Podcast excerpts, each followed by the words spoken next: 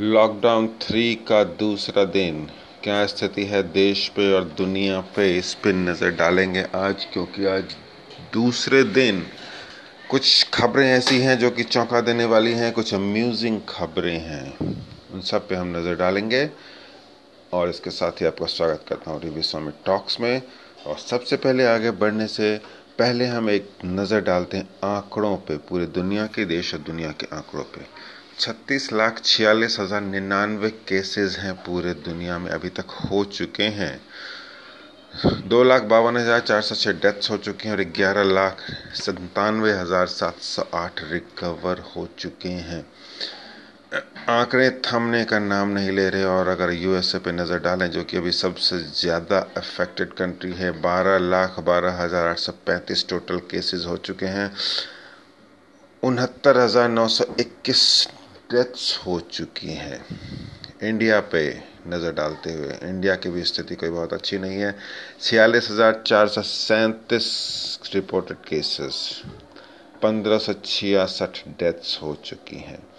फिर भी विशेषज्ञों का कहना है कि हमने स्थिति काफ़ी कंट्रोल में कर रखी है और उन्हीं सबको देखते हुए कल लॉकडाउन तीसरे चरण का पहला दिन था। लॉकडाउन खुला और कुछ तस्वीरें ऐसी सामने आई जो थोड़ी चौंका देने वाली भी है और थोड़ी आ, अगर कहें तो थोड़ी अम्यूजिंग है हंसाने वाली भी है।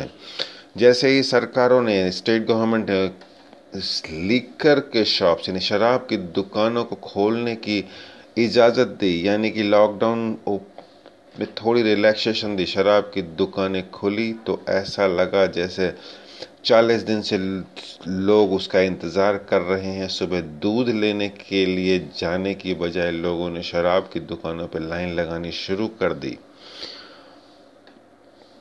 और कई जगह से ऑलमोस्ट मारा मारी की स्थिति हो गई और पुलिस को लाठी चार्ज तक करना पड़ गया भीड़ को कंट्रोल करने के लिए।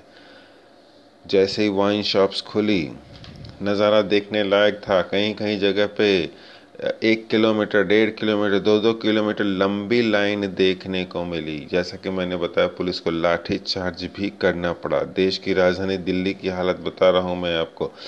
वहाँ पे ऐसी हालत हो गई कि कई दुकानें बंद करनी पड़ी क्योंकि लोगों ने सोशल डिस्टेंसिंग और जो हाइजीन मास्क लगाने का जो जो प्रैक्टिस है, उन सब की धज्जियाँ उड़ा दी।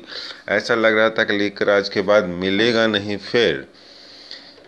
और 40 दिनों से लोग उसी का इंतज़ार कर रहे थे। और अगर आंकड़ों को हम साइड रख दें, आंकड़ों की बात ना करें तो ऐसा लगता है कि लोगों को राशि ज़रूरत है।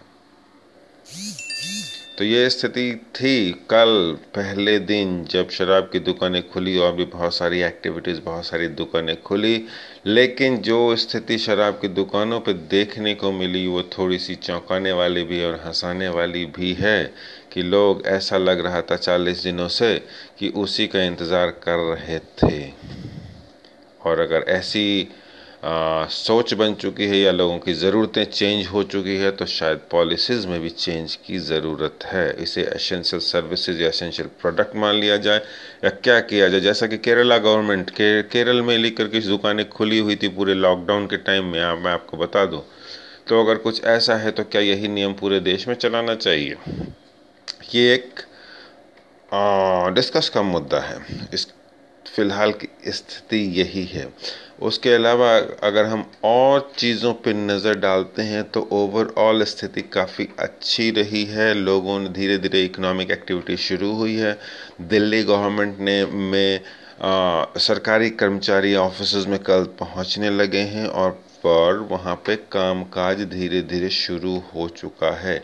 और ये हिदायत दी गई है कि प्राइवेट कंपनीज़ में भी thirty percent thirty thirty three percent तक स्टाफ के साथ काम काज शुरू हो सकते हैं, क्योंकि इकोनॉमिक एक्टिविटीज़ यानी बिज़नेस को हम बहुत दिनों तक बंद नहीं कर सकते और अरविंद केजरीवाल का कहना है कि हमें अभी कोरोना के साथ ही रहने की आदत बना लेनी चाहिए, क्योंकि अभी कोरोना का वैक्सीन या इलाज आने में टाइम है और उतने दिनों तक हम सारे काम काज बंद नहीं रख सकते। तो अभी जो हमारा पोस्ट कोरोना जो लाइफ स्टाइल होगी वो प्री कोरोना से आ, बहुत ही डिफरेंट होगी और हमें अपने आप को उसके लिए अभ्यस्त कर लेना होगा।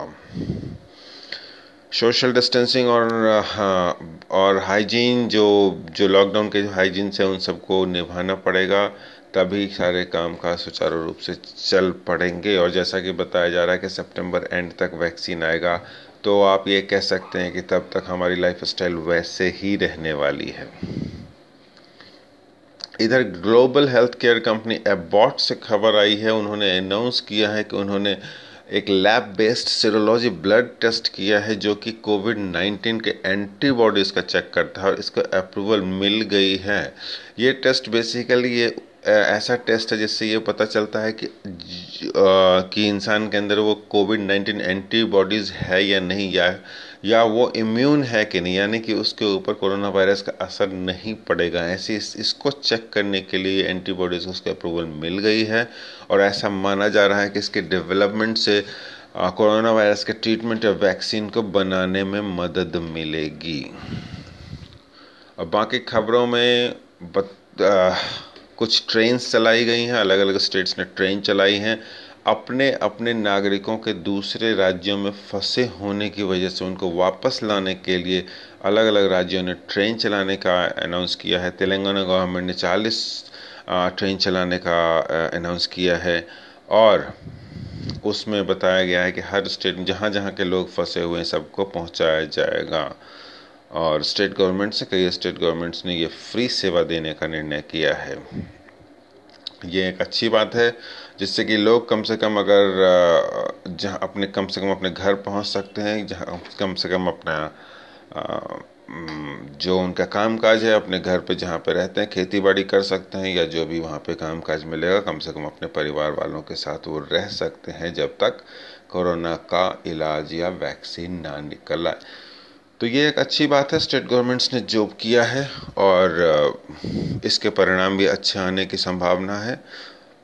काफ़ी लोग जो ट्रेन चल चुकी है, उसमें पहुँच चुके हैं। काफ़ी लोग रास्ते में और जो ट्रेन चलाई जाएँगे अगले दस पंद्रह दिनों में, उनमें ऑलमोस्ट सबके पहुँच जाने, सबके अपने अपने जगह पे पहुँच जाने की संभावना है। तो ये थी आज की स्थिति, कोरोना वायरस लॉकडाउन थ्री का दूसरा दिन। अभी सत्रह तारीख तक देखते हैं क्या होता है और कितनी हमें सफलता मिलती है। सत्रह तारीख के बाद लॉकडाउन और आगे बढ़ेगा या हमें लॉकडाउन के साथ जीने की प्रैक्टिस करनी पड़ेगी? जैसा कि मैंने बताया, हमें अभ्यस्त बनना पड़ेगा अभी से कि पोस्ट कोरोना लाइफ कैसी होगी। सोशल डिस्टेंसिंग नॉर्म्स बनाने पड़ेंगे। मास्क हमेशा लगाना पड़ेगा, जहाँ तक हो सकेगा फ़िज़िकल कम्युनिकेशन कम करना पड़ेगा डिजिटल चीज़ों पे डिपेंड रहना पड़ेगा। और प्रोडक्टिविटी पे कॉम्प्रोमाइज़ जहाँ तक हो सकेगा वर्क फ्रॉम होम पॉसिबल होगा तो वही किया जाएगा। इसके साथ ही आज का पॉडकास्ट सुनने के लिए धन्यवाद। आई विल कम बैक मैं बहुत जल्दी आऊँगा फिर नए पॉडकास्ट के साथ, कुछ नई इन्फॉर्मेशन के साथ। Thank you